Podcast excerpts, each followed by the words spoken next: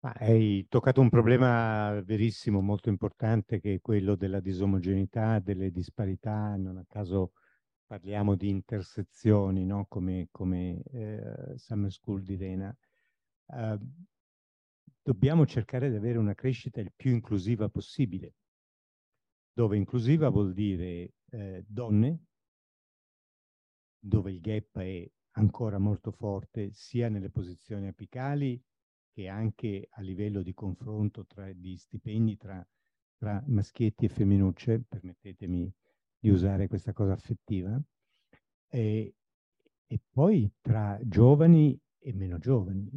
Allora, questo, questo dei giovani è in più il mezzogiorno, quindi diciamo che se sei donna, sei giovane, sei nel mezzogiorno, le becchi tutte e tre, che non è accettabile obiettivamente, è proprio con il contrario di quello che l'inclusione dovrebbe, dovrebbe garantire. Quali speranze?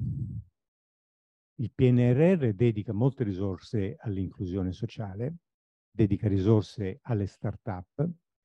Uh, a luglio sono stato nominato presidente del, di una fondazione che si chiama Ricerca e Imprenditorialità, dove la formazione ha lo scopo di eh, favorire il trasferimento tecnologico che tu citavi, perché dicevi ci sono delle ottime università e se ci sono delle ottime università ci sono anche degli ottimi studenti che, sono, che hanno dei brevetti o che hanno la capacità di creare dei brevetti, poi magari però nel fare un business plan si mettono con un foglio Excel e, e, e si inceppano un pochino. Quindi la fondazione vuole aiutare a trasformare l'idea in impresa. Eh, il governo dovrebbe mettere un bando, eh, sarebbe compito della ministro Carfagna. Ora non so se riuscirà a farlo o no, mm, personalmente stiamo insistendo perché lo faccia, eh, eh, anche se il governo è in carica solo per gli affari correnti. E perché lo può fare, pur essendo in carica solo per gli affari correnti? Perché il PNRR è un obbligo internazionale e negli affari correnti gli obblighi internazionali vanno comunque rispettati. Quindi fare un decreto per lanciare un bando a favore della ricerca di aziende, di, di, di fondazioni o chi altri che possano aiutare le start-up dei giovani, delle donne del mezzogiorno è, eh, secondo me, pienamente, pienamente legittimo e costituzionale il tema tecnologia. Tecnologia, senti, è tutto un po' a macchia di leopardo, ma è così eh, a Matera, a Taranto, a Bari, come a Vercelli, a Cuneo o a Reggio Emilia. L'Italia è fatta così. L'Italia purtroppo è fatta così. Le medie contano sempre meno perché facciamo i poli di Trilussa. Allora, se questo, se partiamo da questo concetto, eh, la spinta individuale, l'iniziativa individuale, magari supportata, sostenuta nella fase iniziale di startup, beh, è quella che può obiettivamente fare la differenza. Però non si deve avere né si deve avere un, un po' di ambizione, ma non presunzione. Questo è importante cioè essere convinti di quello che fai, ma non strettamente pretendere che tutti gli altri siano d'accordo con te.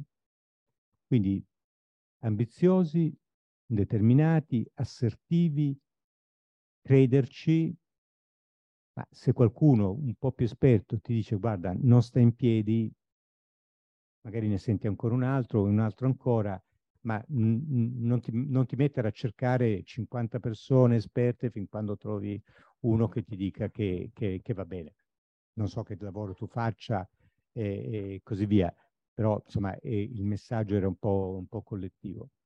Ci sono bellissime realtà, bellissime start-up nel mezzogiorno, nel campo dell'aerospaziale, a Mola di Bari, eh, Cavalier Pertosa, è, è fortissimo in, in questo tipo di cose. La figlia ha appena lanciato una startup per, per la space economy. Non abbiamo mai parlato di space economy, ma insomma in quel mondo aerospazio c'è anche questo. Che cos'è la space economy? E non è solo il lancio dei satelliti nello spazio, è la possibilità tramite questi satelliti di avere un'infinità di applicazioni. Pensate, se io ho un satellite nello spazio che mi guarda bene il tempo, chissà quanto posso risparmiare nell'irrigazione. Perché se so che, eh, se l'avessi saputo sei ore prima, che eh, mi pare che stia piovendo, almeno dal suono eh, intuisco questo, ci ho preso questa previsione, vero? Eh, grazie Stefania. So, eh, no, oggi non innaffio le piante, ma dico piante per dire i, limoni, gli agrumeti, eccetera, eccetera. E sono grossi risparmi. O se so che può arrivare un temporale, metto i tendoni a, a, a, alle vigne, no? Il momento fra un po' si, si raccoglie, eccetera, eccetera. Produrre con una bassa gravità nello spazio. È un mondo nuovo. Non è un caso che i, i maggiori fan di tutto questo siano Elon Musk, eh, Jeff Bezos, eccetera, eccetera. L'Italia non è messa malissimo. L'Italia è il, il, settimo produttore di componenti utili per l'aerospazio.